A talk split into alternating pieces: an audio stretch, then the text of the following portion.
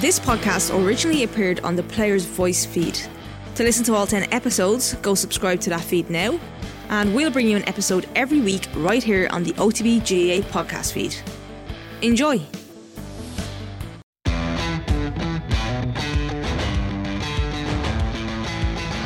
Welcome to The Player's Voice, a podcast brought to you by the Gaelic Players Association in collaboration with Real Talks. My name is Alan O'Mara, former Cavan goalkeeper now working as a performance and wellbeing consultant. As host of this series, I will take you inside the minds of some of Ireland's most inspiring intercounty GAA players as they share important lessons from life on and off the field.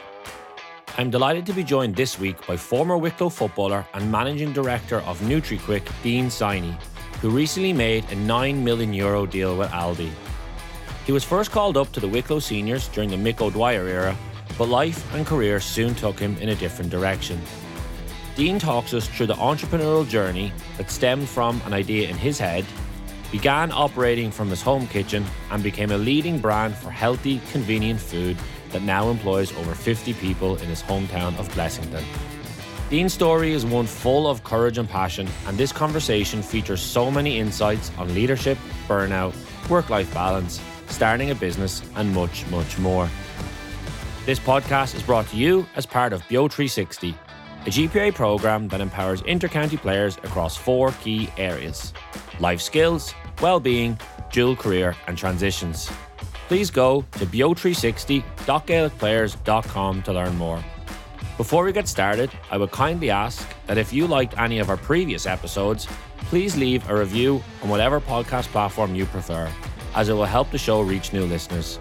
But for now, please sit back, relax, and enjoy the player's voice with Dean Siney.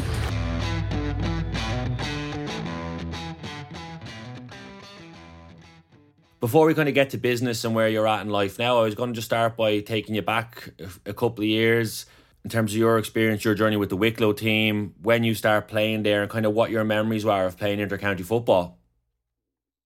Yeah, well, first and foremost, thanks so much for having me. I'm delighted uh, to be on and excited to have the chat. Um, I suppose like my starting point from an intercounty perspective would have been obviously a juvenile level with Wicklow. I think probably under 16 and minor was the main one uh, where I started to to really sort of get involved with the with the academy intercounty squad there. Hugh Kenny was the manager at the time. We were a strong Blessington side. I think we won our minor championship in 2007 and we got into the county final then on my good years of mine in 2008 as well. Unfortunately, weren't able to get the job done. But um, yeah, I was uh, I was you know playing intercounty since then um, with Wicklow. Worked my way up then into the under 21 panel at the time, and my first, I suppose, um, time being on the the Wicklow senior panel was actually when uh, Mick O'Dwyer came mm-hmm. came on board as manager. Um, Kevin O'Brien as one of his selectors, and there's a few other key guys involved in that panel. So yeah, it was interesting times. What year was that, Dean? Then when you first got the call up, and what age were you? I think I'm right in saying I was 19, 19 okay. 20. I was on the under 21 panel at the time, um, and I was called up kind of as a panel player realistically at the time mm-hmm. and getting involved with with the senior team. Um, so yeah, it was a it was around two thousand, I think, or uh, two thousand and eleven. I think I'm right in saying 2010, 2011. I think I'm right in saying. And what was it? What was it like then to go from kind of you know you're playing juvenile all the way up in your own age group with, with fellas your own age, and then to be in that senior squad, regardless of where you are in the pecking order of the panel or what is, but to be in there with the most elite squad in the county and to get that kind of opportunity and experience. What was that like for you? It's fantastic. It was a great feeling, something a, a privilege, so to speak. I was delighted. I was looking around at lads that I'd been, you know, at some stage in the past watching, you know, as a juvenile player, looking up at, at our own senior uh, panel in Blessington and watching them play and battle out, you know, hard championship games uh, against these guys to then getting the opportunity to be, you know, training with and, and playing playing some games and whatever games I appeared in at the time. Um, it was great, really good experience. You know, felt felt really good at the time. You know. Did you did you feel out of your depth at all? Was it like it was it a big step up? You know, it, kind of happens a lot of time, and like young players will listen to this, where they kind of you come through those underage squads where you are one of the main players or a prominent player, and you find yourself kind of in that wider group where like the step up realistically is is quite big, you know. Yeah, no, definitely. I think like at the time, um, you know, I felt I would have been quite confident in the sense where I felt like I had ability and I felt like the the I could definitely, you know, um, make my way there. It just, I suppose, when you're coming in at a young age there, there's a physicality aspect of it. I definitely I remember going up, we played a game against Armagh and I came on and you could see obviously, you know, the the difference there between the more senior and mature players. I think then coming into any panel then as well, you know yourself, it's always kind of you have to earn your stripes. There's a there's a team set there and there's people chomping at the any intercounty team regardless of where they are on the on the spectrum th- there's always people chomping at the bit and battling for positions and stuff like that. So it was a challenge no doubt. It was a, it was uh, it was obviously uh, stiff competition from all aspects and you know stepping into that world as well as you say from coming from being in you know club teams and whatnot to get to get into there, you're kind of looking around going, right, you know, you're going to really have to put effort in here, put the work in and, and, and try and uh, push to, to nail a position or get involved in that, in that team, you know? Yeah, and you're obviously coming through, as you said, like from from the development squads, trying to climb those ranks. And then Wicklow bring in like Mick O'Dwyer, who's like one of the best known managers ever and such a legendary kind of well known name. Um, what was what was it like at that time to play under someone so kind of so renowned or someone who'd been so successful in the past? Like, was that a, was that a shot in the arm that Wicklow needed? What was the experience like? Do you remember? You know, for me, it was great. It was it was, and I think for everyone, it was great. You know, uh, with Wicklow and its past and history and all, like it was in in many ways probably maybe lacking a bit of confidence with certain things or just it needed that like I think what Micko brought definitely was that boost to obviously get people, you know, all areas of the county involved and pushing towards it gave a bit of belief maybe I think that you know because mm. I personally and still do think that like Wicklow has so many footballers that are as good as anything out there you know and you know the where the ranking or where we sit kind of in division and stuff never really kind of reflects as good as what's there if that makes sense. So he definitely brought that element of belief and excitement i suppose as well. You know you're seeing all sorts of you know people as i say and players and outside the team as well get involved in the whole county squad and stuff and just good energy. So it was for me it was it was a really good time and, and i was delighted to be involved in it. You know he has a the man himself has a has a unique aura and obviously he had a good background team. So everything was fun enjoyable and the you know the, the, the team was was really good at the time as well. As I said make no mistake there's players in that team that will get on to a lot of inter-county teams in the country you know? Um, so it was a great experience overall. Very good. Um and then kind of as as the couple of years go by, then Dean, like what's your progression there at Wicklow? How long are you in there for, and like when do you do? How does your journey end within the squad? Um, well, I suppose like for me between Wicklow and for for um even club, I kind of was I suppose reaching a point in my life where um, I'd actually started a family quite young, and you know that naturally carried a lot of responsibilities. And you know, even club level at this stage is a massive commitment, and intercounty is that kind of next level. And I was kind of weighing up all my own life options and everything at the time, and I made a conscious decision in around 2013, I think it was, that you know I wanted to put my energy and focus into other aspects of my life. You know, I, I knew I was always going to be fully involved in sport. Well, I say sports, but in health and fitness and sports.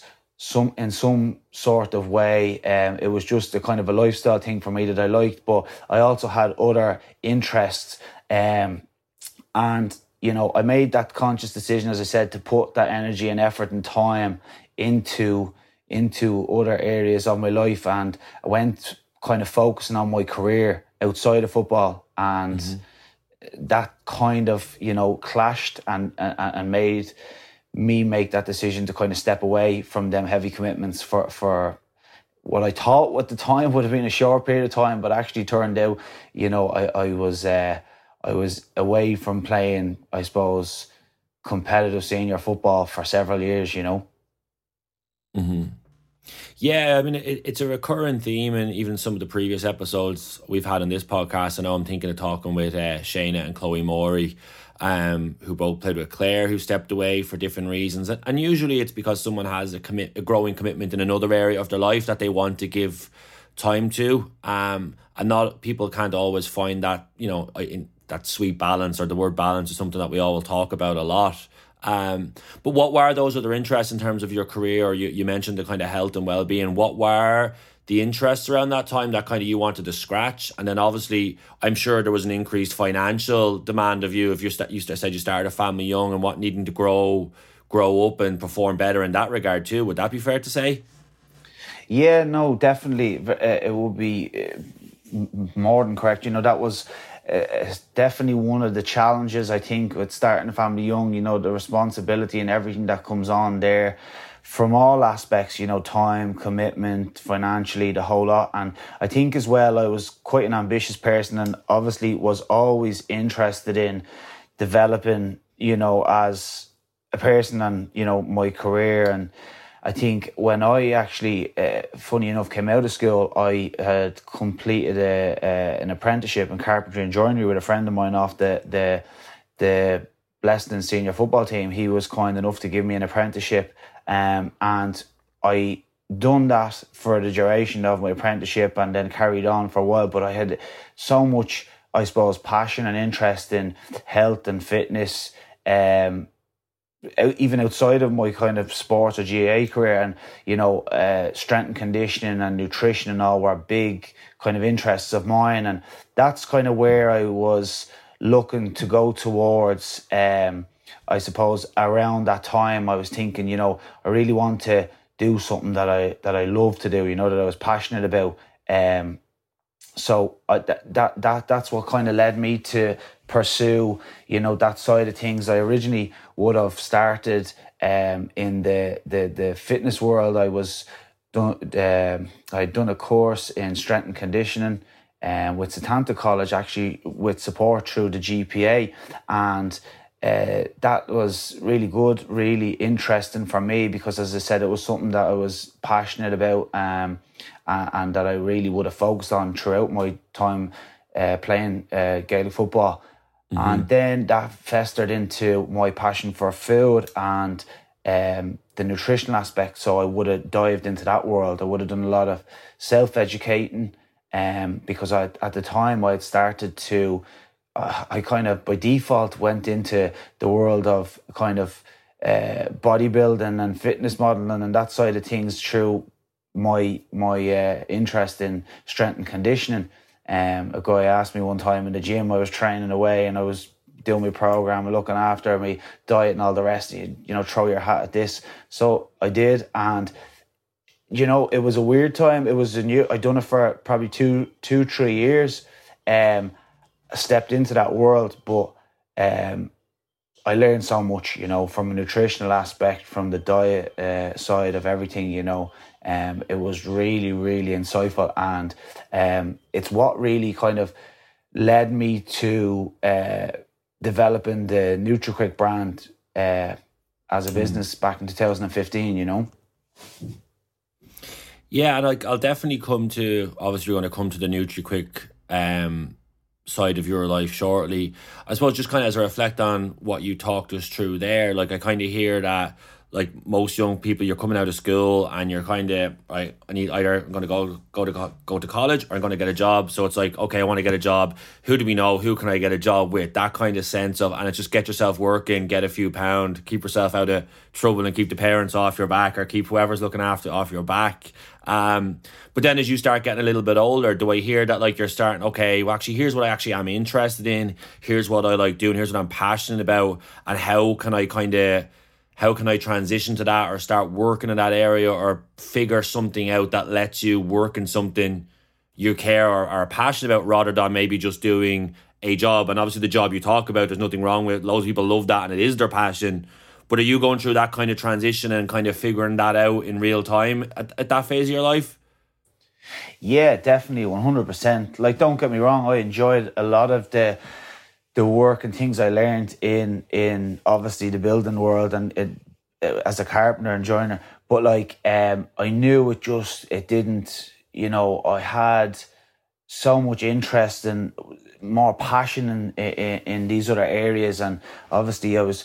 I'd consider myself quite ambitious in the sense where you kind of, you know, that challenge as well. It was kind of what excited me. And mm-hmm. you're dead right. Like when I came out of school as well, I'm a big believer with anything. It's just you know, keeping momentum and doing stuff that keep, you know, you're happy doing, you're learning all the time. So that's that's how I suppose when I came out of school, uh, the whole uh, apprenticeship came to fruition. But no, I, I had another itch I kind of needed to scratch. I knew after I kind of got qualified and stuff, and you mm-hmm. know, it just it was it was something that was appealing to me, you know.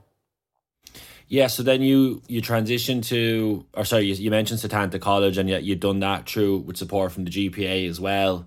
So, at what point does the NutriQuick kind of idea land in the head? How long does that limber around, or link, like how long does that hang around before you action it? And kind of what's that early process of that idea phase of a of a business journey like for you? Yeah, so I suppose like uh, how it originally came to fruition, like I said, when I went into that world uh, where I was, you know, developing my knowledge and skills in the strength and conditioning uh, side of things, and I stepping into that kind of bodybuilding world where I was learning mm-hmm. how to train in a different way and manage my diet and stuff like that that for me was like a real eye opener. I was kind of seeing, you know, a lot of the stereotype in that world where it's like, you know, everything's chicken and broccoli and plain and anything healthy doesn't taste nice and all. And I was kind of going, there's no way. Like, they can't, like, uh, I'd done a lot of self educating, as I said, and you're going and you're looking at like some of the benefits, like, you know, seasoning and spices and stuff have that you flavor food and stuff with. And I had naturally yeah. a passion. I, I love my food, like you know, so I had naturally a passion for that. And I had a bit of a background in food in, in some ways because my father been a butcher for 30 years. My grandfather had a famous butchers in Terenure for since the you know late 60s, and you know I think that was all kind of there was synergies there, I suppose, and interest, and I kind of just seen the opportunity um, to develop something. It's gas because even back in 2015, when I was starting to have these ideas and think like to where we are now, um, health has obviously had such a trajectory in the last kind mm. of six, seven years. Where back then, like finding a healthy you know, convenient ready meal or even healthy snacks and products at the time, they were few and far between. They were very, you know, rare and th- there wasn't much available. So that was the where I seen the opportunity and how it came to fruition, I suppose, the the the NutriQuick brand and its and its products, you know. So you had like through your own training and your own lifestyle, you had a need for this product or you had a need for this an easy service that made eating healthily and with good flavor that was good for you.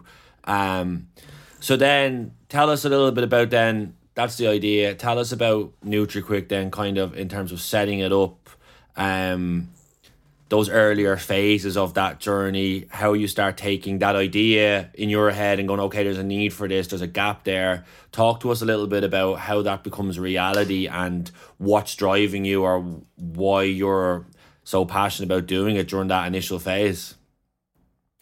Yeah, so I suppose um, m- myself, you know, I knew like that there was an opportunity there for people like-minded people let's say like me who were you know probably the more dedicated at the time realistically who would probably prep their meals during the week to make sure they stayed on course and whatnot and i was i was also training a lot of clients at the time teams and individuals and mm-hmm. like i would find in order or while i was trying to uh, help these people achieve their goals they were falling off 90% of the time due to the nutrition and the diet side of of you know the the work we were doing and um, they didn't have the option. The option wasn't there. And again, as I said, I seen that's where the opportunity came to. So originally, it had came around uh, off the back of that, so to speak. I could see where it was going to help these people, where there was an opportunity there for. It. And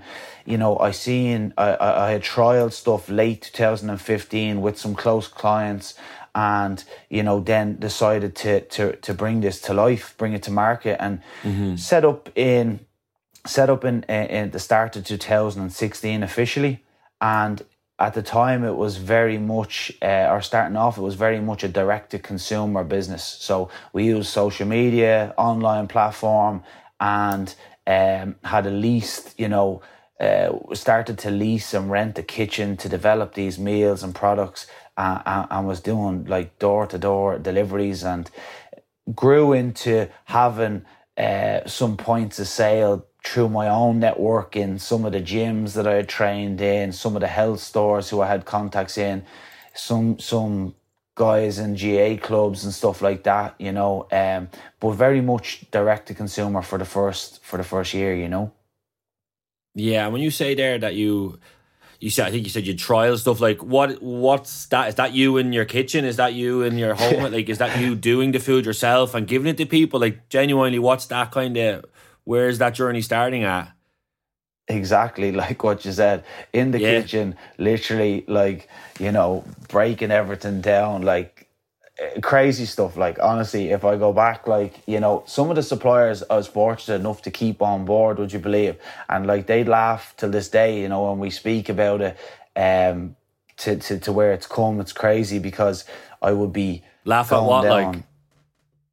Just the journey, I suppose, that it's been on. Like, you know, we kind of came from picking up, you know, potatoes and vegetables from the from the, the the wholesaler to bringing them back to like my house you know prepping cooking packing stuff and trialing them with, with with clients and friends and whatever and then you know the branding side of it you know bringing the whole thing to life to now obviously you know where where where we've got um or how it kind of even the stepping stone to to to where it got you know um but no, like you're on the money. That's exactly we were. Yeah. It was in the house, you know, an idea and a, a drive and passion to scratch that itch. Yeah, that's even the other thing I was thinking. Like, when you say like door to door again, is that you jumping in the car, dropping it to wherever it needs to go to? Is that just like a hands on, self motivated? I'm trying to get this thing going. I'm trying to figure out if this can actually work. Like, is it that simple? I was going to say simple, but also slash messy at that time. Is that what it is like? Yeah, very much so. Very much like literally gotten out there and, you know, from start to finish, you know, having cooler bags and boxes and stuff and going mm. out and dropping them to doors and, you know, trying to get that get get some momentum and stuff in that regard, you know. The way it worked like back then, so what we would what I would have done is I would have had like a, a slightly different model in the sense there we were kind of selling like meals but meal plans too. Mm-hmm. So, for example, if I had been building up customers, I would be trying to build up customers that they would order like once a week and it'd be a delivery once a week. So they'd order, it'd all be prepared, prepped, made, and then it would be delivered. So you'd have a day, maybe two, where you're doing all the running around, dropping product, and then the other, the other, you know, couple of days or the other days in the week you're in the lab, yeah. putting it all together, cooking everything up and doing all sorts, you know. So in terms of going from that, um, Dean, in terms of going from that kind of idea, passion, okay, I'm going to try and make this a business and going out on my own, and it's like I know I can see the smile on your face as you're kind of bringing up some of them memories um, and laughing at it. But I, I mean, it obviously must have been very. There must have been significant challenges during that time too, was there?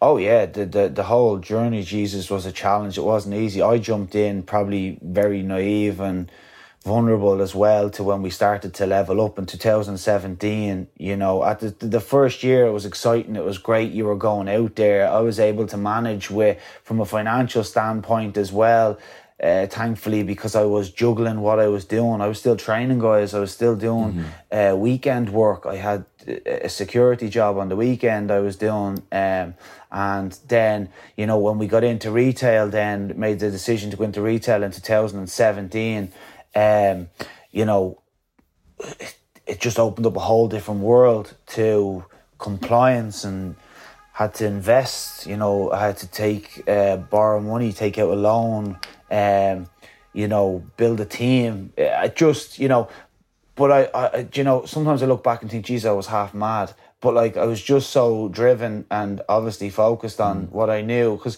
it was getting traction. You know, I could see. You know, the reason for it to move into the uh, into the retail space as well was because the whole model was, as I say again, direct to consumer, but very much aimed at the health and fitness niche at the time.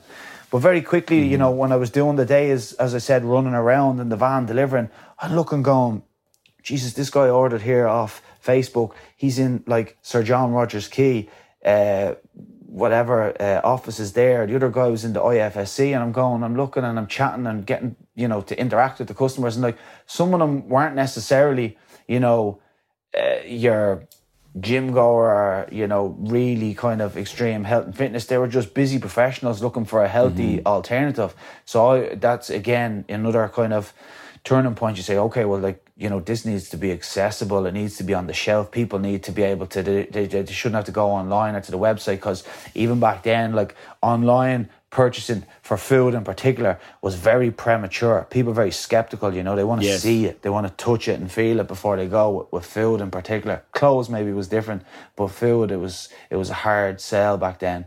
Um, but yeah, no, th- th- there was there was many challenges, like ma- mm many challenges there from from all aspects, time management, finances, and stuff like that. But as I said, it was it was uh, yeah, all driven by, I suppose, a bit of passion and uh, opportunity that I could see, you know, quite clearly sure. and vividly at the time. Yeah, it's like it really is. I know we're we're, we're only we're still kind of in the the back the back history of kind of leading back up to today. Like, but it's been such a journey of like, it sounds like an idea snowballed, but also then you had to have the courage and the foresight to see the opportunity, to see the window and get after it. And as you then transition, say, from start like giving food directly to your clients to um then getting it into the likes of gyms or into points where people could purchase to then going into retail, like at what point did that journey do you realize? Um, you need help here, be it either financial support, investment, or personnel around you. Like, at what point does it start going, this can't be me anymore? I need to wrap, this needs to become, rather than maybe Dean Siney the, the entrepreneur, this needs to become a business and I need to be a business owner. Does that make sense? Yeah, no, 100%. And I can remember very clearly when, when I hit that point. It was, it was around, um, I think I'm right in saying it was like the end of 2017, kind of coming into 2018, where, you know, I was probably, you know, I wasn't far off burning out. I was working like three jobs outside of mm-hmm. doing it. And um, I'd gone down the road. I'd made the jump into the re- into the retail world. I was fortunate enough. I went through, uh, got some support with the local enterprise, and I went through the Food Academy program initially. Um, and, you know, the dynamic of that was you go into selected stores, uh, you go through it, you go through a program and, you know, you develop your product and range, which I was probably uh, quite advanced in many ways because a lot of people in the program maybe have an idea that they're trying to bring to life. Sure. we had a product, we had actually leased the facility. We've gone from renting, a, we've gone from renting a kitchen to building our own kitchen in a, okay. in the facility we're actually still in today uh, in Blessing, um, at a much smaller scale, obviously. But we had uh, I borrowed money, vested into fitting out this small facility at the time, gone through the Food Academy program, put a lot of time, energy, uh, and kind of effort into getting to this point, and then kind of going through the post academy process. It's it's good. It's a great uh, program, but it's slow. Pro. It's a slow process. You know. Uh, I think you think, oh, getting into the stores is like, you know, you get in there, you're great, it's in the door, and the rest look after itself. It's really only the start of it. Like, you know, you're going into like 10 stores and you're trying to grow them in, you know, organically and independently on your own. Um, and still doing the same thing, getting out in the van, going out, putting them in the stores, merchandising, sales are slow. You're you're, you're gone into a store with you know thousands of products. You're down the back, so you have to do all the the the marketing and stand up. So it was then when I suppose I realized, right, I'm in here, and I'm the, I need help. I need support because you know there needs to be guys out on the street, obviously building the brand, getting brand awareness, you know, getting exposure out there, um, service in stores. There needs to be obviously a back end here uh, from an operations perspective, and then you know everything else that kind of needs to go in the middle with finance and marketing, etc. And all they were kind of. You know, other areas you're kind of saying, right, you're not going to be getting away with wearing all the hats for too much longer here, or else the, the water's going to come in overhead, you know? Yeah, like did any part of you, did any part of you struggle to keep putting yourself out there like that? You know, because it takes, I suppose, two words that come to mind to me is it takes courage to do that, but it also takes a lot of energy to keep doing that. Like you have to bring your energy to your to your meetings, your pitches, your presentations, your programs. Um, like did that ever? Did that ever like wear you down? Where to a point where you like it was like, where you were you I suppose where where you really doubted yourself along that journey? One point, at one point mm. in 2018, um, as I said, I was juggling jobs. I was after actually uh, starting uh, in the fire brigade here in Blessed as a part-time retained firefighter. I was doing the training still with selected clients and, and, and working on the weekend and energy was really, really kind of wearing thin. And I think I'd gone through I suppose, the process and hadn't got the results I expected, I suppose. Again, probably being a bit naive and, and unexperienced, uh, especially in the retail side. And I was very deflated because I what had happened was I'd kind of neglected the online side and over time the competitors started to pop up and stuff and then you're going, I'm not putting all my energy into this and it's such a slow burn. Um, and it was obviously causing problems and challenges financially and stuff because you had all the overheads and outlays and stuff. Um, mm-hmm. And I was kind of thinking, God, I, you know, I, I, I know what I need to do. I just didn't know whether I had the energy or the time, because obviously, okay. you know, you're kind of thinking, "Geez, I'm going to burn out here." But, um, you know, thankfully, thankfully, uh, that didn't happen. We kept resilient. Yeah, I, I, I mean, it's important to kind of acknowledge that, Dean. You know, because I know when you talk to business owners or entrepreneurs, and you know, enjoy you meet your friend, and oh, you're doing your own thing. That must be great. It must be great to be your own boss. Like you'll get that, or you you get like kind of sentiments like that. And normally people mean well by it, but I suppose I do, I do think it's important to acknowledge like the the challenges, the challenges of it, the extra pressures and responsibilities that come with it.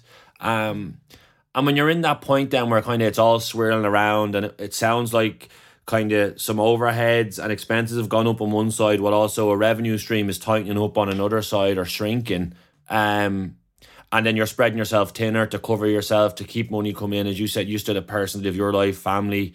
Um where how, how do you recenter at that point? What helps you kind of take stock recenter and, and move forward? And then, then i suppose where is the where was the path forward from there?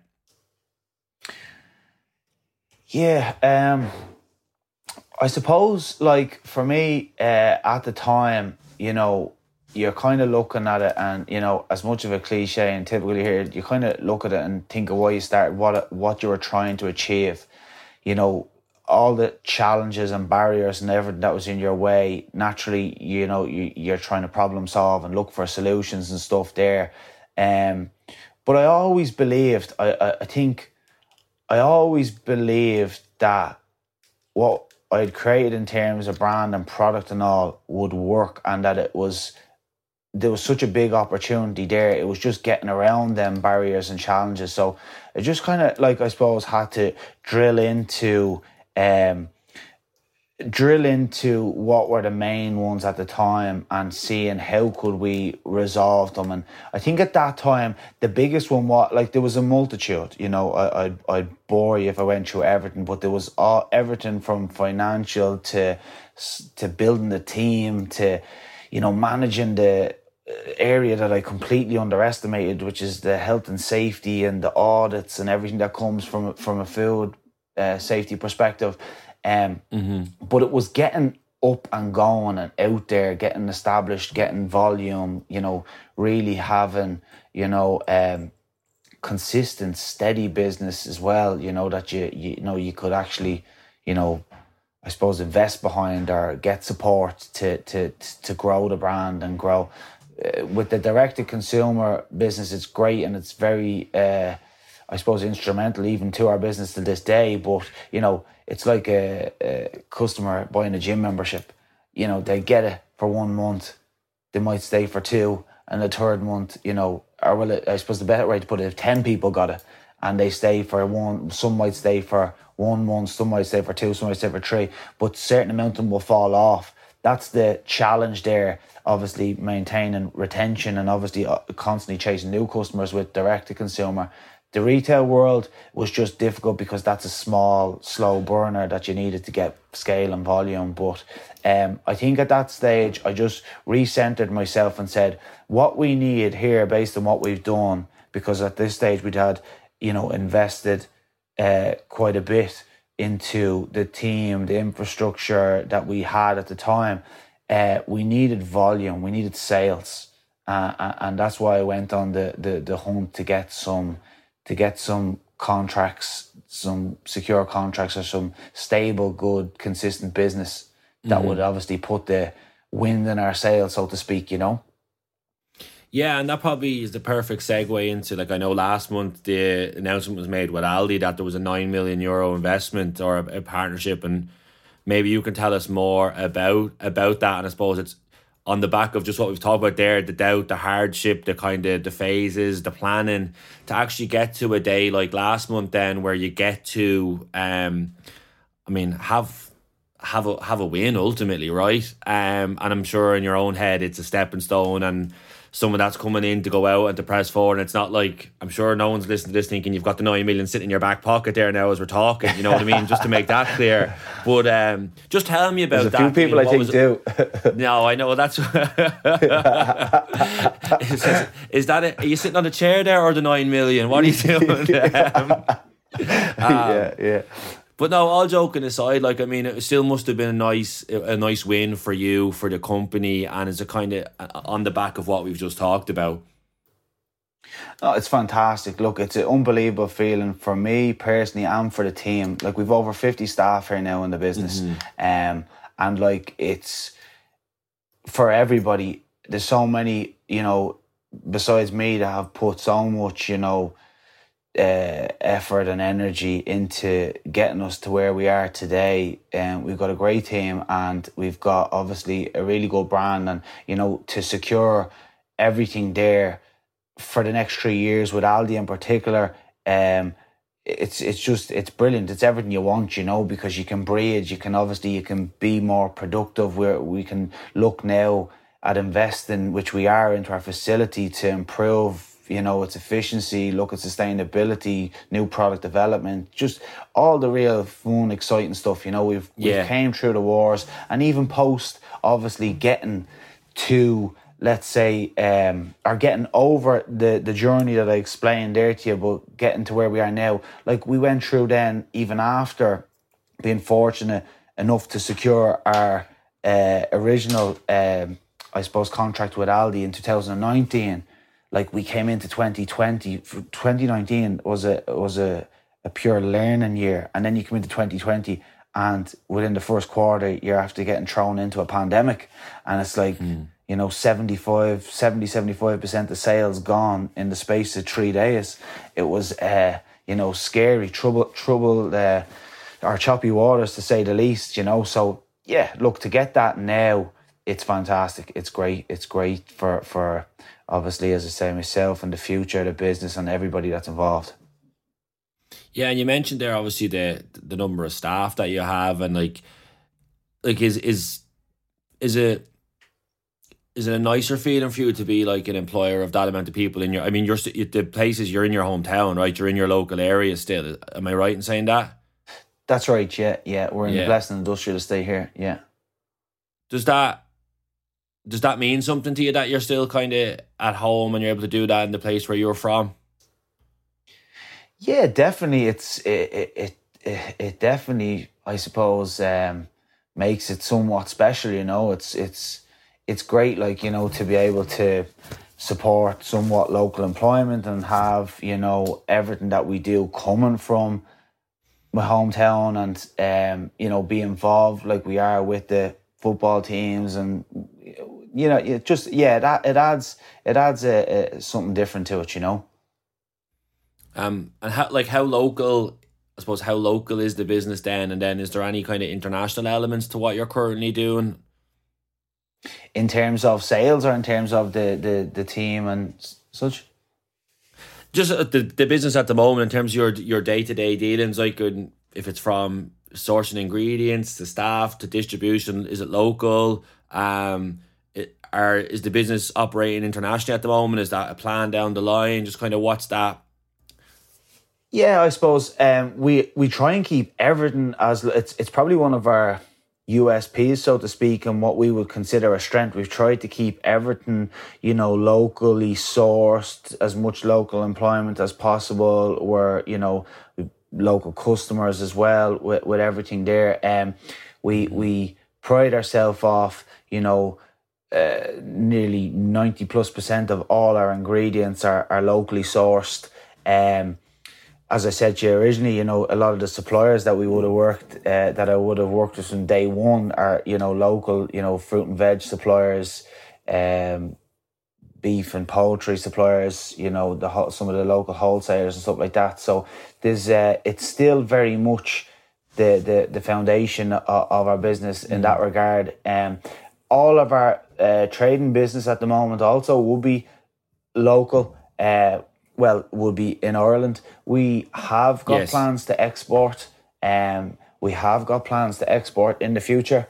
Um, but they are uh, subject to the development that we're doing here in the facility um, and obviously, you know, with the with, with the circumstances, everything that's going on, I suppose, in the world at the moment. But no, there is there is plans in the pipeline to export.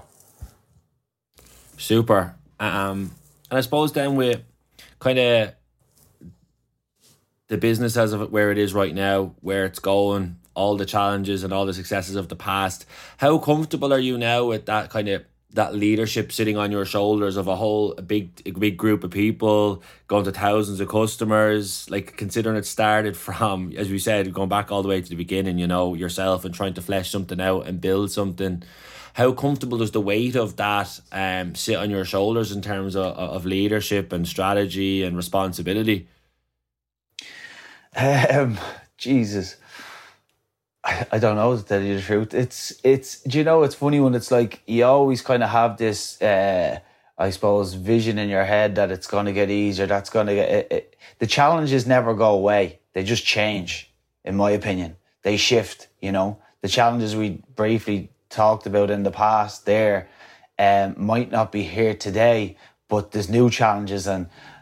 Uh, like anything, when it gets bigger, so does its challenges. You know, at the moment, you know the the the the market and industry, the inflation and everything that we're facing and all them things, they're, they're massive challenges, massive challenges, you know, that we're trying to deal with on a daily basis here. Um, but look, it's, it's, I, I don't want to sound pessimistic. It's a chat. I like that's, you know, I wouldn't be doing it if I didn't like what I do. It has its challenges like everything does. And I, I enjoy it, you know, I, I, I enjoy, um, obviously working with the team here, working with the guys, doing my best at leading the, the, the guys to, to where we're looking to take the business and the brand. And yeah, there's, there's, there's always, I suppose, the same as what there was back then when we started. There's always the vision uh, and the, I suppose, excitement around the opportunity and potential that keeps everyone fueled, you know, uh, and I suppose driving towards that is is is what we what we just stick to doing, you know. Yeah, and as you sit here talking to us now, Dean, like what is that vision in your head? Like what's it what's what's that those words, that paragraph, that sentence in your head of what that vision is and what you're trying to achieve? Yeah, look, I suppose in a sentence for us, like we want to to we'll always stay true to what we set out to be, which is to be the leading brand for uh, convenient, healthy food. And that that's that's essentially what we're looking to do. You know, we specialize in ready meals at the moment. We do look or envisage branching into other products in the future when we have our facility uh, where it needs to be to do that. Um, and th- th- there's a whole multitude of things as well that will kind of fit into that. But we're trying to build a lifestyle brand, you know. Um, and and as I said, one that will be the go to for healthy, convenient food products. Um, so that's uh, that's our that's our mission, you know. And as you push ahead, then that's your mission and your vision and your journey. And I suppose anyone listening to this, like I said, we've been doing this podcast series targeted mainly at intercounty players, past and present. And then I know already from feedback and people like you know tweeting back in or Instagram DMs or emails that people are from wider walks of life are listening to this, which is brilliant. If anyone's sitting there now listening to us and listening to our dulcet tones in their ears, um, and they have an idea about setting up a business or something that they've wanted to do bef- before, or just that kind of sense of an idea knocking around their head, and they're thinking about setting up their own business, what advice would you give to them? Um, the first, I suppose, if I was to give anybody advice here that was looking to set up a business, what I would firstly say is that make sure they're passionate about whatever it is that they want to do because regardless what it is, I've no doubt any industry or any business that's going to be, you know, um, brought to life out of nothing is going to be a challenge. It's going to have its challenges, and you need that passion to be able to, I suppose, go through them challenges and oversee them. Um, the other advice that I would give is that don't be shy to look into, you know, doing your whole SWOT analysis and using whatever resources and people you have around. You know, I, I was always I'm not gonna say you know I was perfect at it, but I was always quite good in the sense where you know I like use the the the resources and people around around me to to really kind of get as much market research so you know really what because sometimes you can have an idea but you don't really know what you're going up against or what what what it entails what the competition is like or etc um so that that would be, I suppose, the the the main advice I would give anybody that's looking to uh, set up their own business or had an idea that they're looking to bring to life. And then the other thing I was kind of curious about, as just as I've been listening to you over the course of our conversation, because we've kind of touched upon it a few times, of um, just that I suppose the importance of managing yourself and your own well being when you're trying to do multiple things. I go back to you know, when you were talking earlier about juggling jobs or if it was juggling football at work, all those kind of different things that pull at our energy. Um, have you got better at managing that kind of? I, look, I'm just going to call it the work sport life balance, or you can call it life balance. Have you got better at that? And if you have, how so, or what's helped you to do that? I'd like to think I've definitely got better at it. Um, there's still probably a lot of room for improvement because obviously when you're you're working or doing running your own business like there's never it's very hard to switch off you know but i would definitely like to think i have got better at it. And i suppose one bit of validation was like i did go back playing club football last year and was able to manage my time quite well. And i'm, I'm back again this year thankfully and all is going well. I think from um i suppose prior to that how I would have. I, I, definitely went through a period where I was, you know, the hamster on a wheel, and it was probably uh, around that time I told you, you know, struggling a bit. Um, I, I was probably, you know, uh, near a burnout, sort to speak. But what I always found, and I've got a real good handle on it now, was obviously managing the the the kind of, I suppose personal well-being health well-being like whatever it may be obviously my preference was training exercise um making sure i got that in let's say in my day so that i was able to you know just kind of clear my own mind have myself refreshed and ready for whatever challenges i was going into that was fundamental for me the other area was your your your diet. I think like you know, and I know it's to sound biased because you know the the, the business uh, we're in, but um, like that that that is I think important for anyone who's a high performer or looking to obviously you know have you know that that sort of balance between their busy professional life and their personal life. You know them them two things I think are fundamental. You know, between your your, your diet, your mm-hmm. your exercise, and your sleep is probably another one trying to get one, which is the biggest one that I neglected heavily for for a couple of years, um, and, and very nearly paid the price. But um, no, I think that's the, the, now that I've got that I'm fortunate enough to be in a position that I have more layers in the business, more resources, more people. It's delegated better into different division areas. That's one thing I always um uh making sure I don't uh hinder, I suppose. I never neglect it or fall back mm-hmm. on it now. It's I have a routine and morning I stick to that and then obviously take on everything else that comes after that, you know. Yeah, and with like the I suppose with the business stuff as well, Dean, like do you have do you have mentors or people trust like that you trust around you that you can bounce off ideas that you can talk to um do you have like a a, group like that that or even just an individual that kind of you can use to kind of help with the burden of leadership at times and help with decision making processes? Oh yeah definitely. Um i suppose like one of uh, my business partners that I took in that came on board with NutriQuick in 2000 and late 2018, start 2019. Uh, good friend of mine, Tom Gannon, he would have been the co-founder of um, he would have been the co-founder of Fulfil and co-founder now Kali Kali as well. He'd be like a, a, a really good business mentor and obviously business partner now thankfully, um, with NutriQuick. He would have been someone who I would definitely have bounced off a lot with ideas. Um, I was very fortunate as well that I have people uh, that work with us in the business, like uh, our accountant, Damien Malone. Um, I would have worked with mentors in the GPA also as well, even getting to this stage of, you know, establishing the NutriQuick brand. Um, Fran, um, was really really influential in in my own personal development and everything kind of prior to leading to to NutriQuick. But no, I suppose there was there's a few key people there who I would consider influential my own personal development and the success of NutriQuick who would be uh, definitely who I consider mentors, you know.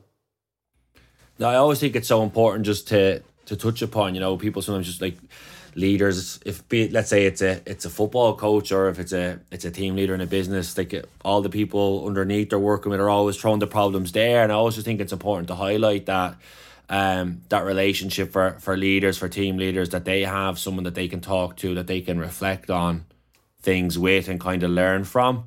And I know as you mentioned there in terms of the GPA the kind of the career coaching path that they would have the player development program for any players listening to this, Dean, I know I asked you about just someone in general earlier, um, thinking about setting up a business, what advice should you give them? In terms of talking to inter-county players, male and female at the moment, who maybe are thinking about engaging with the GPA or haven't before, what would you say to them? The one thing I'd say to them is don't hesitate. You know, I see a lot of people I have heard and you know, seeing a lot of people who kind of think about, oh yeah, I might do that, I might say this, I might do that. Do they do that, or would they look? Would they, uh, uh they have any support for this? It, just reach out and ask the question. You know, from my experience, the GPA in particular have been extremely helpful with anything that I have been in communication with them about. Even till this day, I'm still in talks with with, with uh, further developing my own you know, um, education and skills and knowledge, etc. And, and they're extremely helpful. So, yeah, I suppose for me, I think the one thing I would say is just if there's anything in your head that you're thinking of, just just reach out, you know, to the guys and mm-hmm. you know take it from there. No, I appreciate that because obviously, look, look at uh, producing this podcast series in partnership with the GPA, and I think like look, you're someone who's played a couple of years at Wicklow and played a bit. I'm someone who played a couple of years with Cavan and played a bit, but not exactly household names or stars of the show. And there's sometimes a a a notion there that you know the GPA is there to help the Limerick hurlers or the Dublin footballers, but it's not that. There's a whole players, male and female, all over Ireland have access to these programs, these supports, these mentors that can help you most, like I suppose, in sport, obviously, but mainly in life and in business if you have a path that you want to go down. Um, and I think kind of as I, as I look to wrap this up, Dean, I was just thinking back to that whole journey and how things come full circle. And then so you've got the Aldi deal closing last year. And then I was also just thinking about being able to go back and play with your club. You know we talked about at the very start of that that need and that desire to press ahead in business to to scratch an itch in other areas. But how has it been like to kind of come back in to sport and to, and to your football from probably a different perspective? Um and has it been an enjoyable experience for you it's been incredible. I won't lie. Like to go back, like last year, and it wasn't planned. I'll be honest with you because the year before last, the guys reached out to me and they were looking for uh, a sponsor. Um, a last minute thing, an opportunity came, and obviously I took the opportunity. And then you know, we it came back around last year, and um, it was in the the the challenge in our you know, unforeseen times with COVID and lockdowns and all the rest. And as a result, it didn't come. It didn't. Uh, it didn't actually. The year didn't start back officially. Let's say. Now I know there was probably teams training behind the scenes weren't supposed to be and all that, but careful it didn't start now. Back careful officially. now. Get someone in trouble. But it didn't start back officially on the pitch till like the end of May, and I was kind of going. I could have. I could actually I think I could have time to train and do whatever here. So I went, I said, let's do it. Like, you know, I was always, I, I tell you what it was, Alan, it was always in my vision and goals to go back. I'd always said it. I just was waiting for the right time. So when I when I had that epiphany, I think I could, you know, fit this in. I just said go for it, and like I went back, and you know, I was so lucky that I went back, and in the first year, like there's lads around the town now, and especially after listening to this, they'll be going, he's some whatever. But um, I went back and we won the championship after 38 years, you know. Um, so that was just a, you know, unbelievable feeling. And now getting back into it, like last year now, I was only touching my foot in it. I didn't get, you know, really kind of into the starting team or whatever. Um, but this year now, obviously, you know, we're we're we're looking to go back to back. We've got a really really good setup, strong paneling team. We've lost a few lads, but no, we have we we have a, a really exciting year ahead, and I'm hoping to be more influential as a player this year. You know, obviously, mm-hmm. NutriQuick supports the team as a sponsor and all the rest. But when I go up there to train and be involved and all, I try and put that aside, and obviously, you know, get mm-hmm. involved. Mm-hmm. What I love to do, play football. You know. Yeah, and has your has your work has your work and kind of life balance benefited from re-engaging in that sport? Like I know you're actually adding another thing, but in terms of the ben- the knock-on benefits of the of the camaraderie, of the exercise, of the connection, of the, those kind of softer things, more so than did I get playing wing forward, did I or did I not? Did I score a point or did I not? You know that kind of the what the bigger picture stuff. Has your life benefited from re-engaging into that? Yeah, no, definitely. I think it's benefited. I think like it's been something, as I said, I always kind of aspired to go back to doing. I missed it. You know, it was all very intense for a long time with work. Still is, but obviously, as I said, I've kind of been able to balance that much better now resurface a lot of relationships. There's a lot of lads up there would have played with before still playing and obviously new ones as well, like younger lads coming into the team. So as you say, like getting back into the mix of all that, having the camaraderie and getting into the the, the, the, the training and all the rest and all, it's great it is, you know. I I, lo- I love all that, you know. Keep you keep you humble. Keep you humble. Exactly. Yeah, that's it.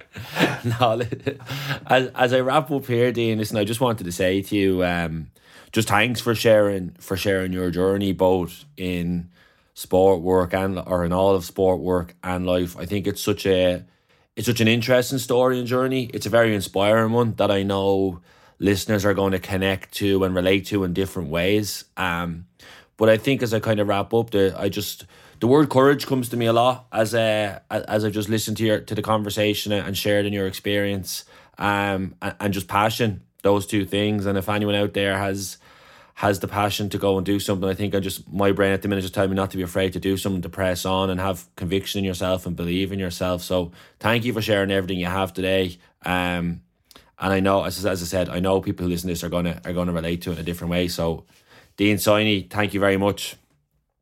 Cheers, and thanks so much for having me. And I hope I didn't bore you and your listeners too much with all the rambling, but I appreciate your comments there at the end.